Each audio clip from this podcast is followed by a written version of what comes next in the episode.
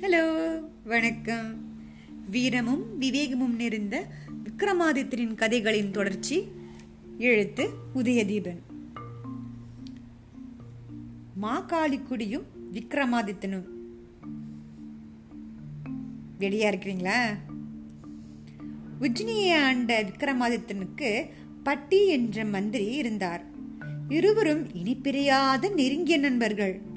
ஒருமுறை தேவலோகத்தில் நாட்டியத்தில் சிறந்தவள் ரம்பையா ஊர்வரிசியா என்ற சர்ச்சை எழுந்தது.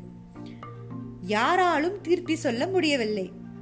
நாரதரின் ஆலோசனைப்படி பூலோகத்தில் சிறந்து விளங்கும் விக்ரமாதித்தன் தேவலோகம் அழைத்து வரப்படுகின்றான் சரியான தீர்ப்பை சொன்ன விக்ரமாதித்தனுக்கு பல பரிசு பொருட்களோடு முப்பத்தி இரண்டு பதுமைகள் உள்ள சிம்மாசனம் ஒன்றையும் தந்து ஏறிய சிம்மாசனம் இறங்காமல் ஆயிரம் ஆண்டுகள் வாழ்க என்று வரம் தந்து அனுப்பி வைக்கிறான்.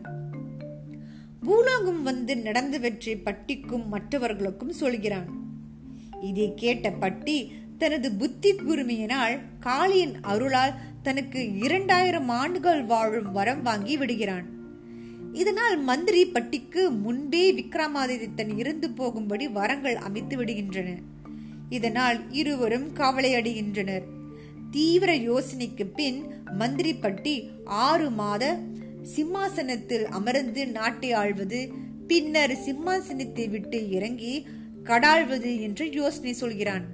இதனால் இரண்டாயிரம் வயது விக்ரமாதித்தனுக்கும் வந்துவிடும்.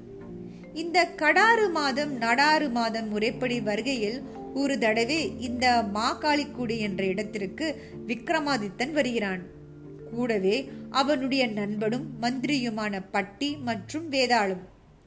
கூடவே தான் எப்போதும் வணங்கும் உஜ்ஜினி காளியின் விக்கிரகம்.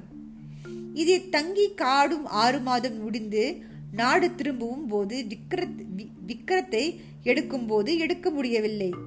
விக்ரமாதித்தன் கனவில் வந்த காளி தான் இந்த ஊரிலே இருந்து கொள்வதாக சொல்ல அவனும் அப்படியே ஒரு கோயில் ஒன்றை கட்டிவிட்டு செல்கிறான். இதுதான் இந்த கோயிலுக்காக சொல்லப்படும் கதை. நமது நாட்டில் ராமாயணம் மகாபாரதம் விக்ரமாதித்தன் கதைகள் போன்றவற்றில் வரும் கதை மாந்தர்களை பல கோயில்களில் தல புராண புராணத்தோடு இணைந்து செல்லும் வழக்கம் இருந்து வருகிறது. இந்த உஜ்ஜியினி மகா மாகாளியை இங்குள்ளவர்கள் உச்சி மகாளியும் என்றும் உச்சினி மாகாளி என்றும் அழைக்கின்றனர். இந்த சிறு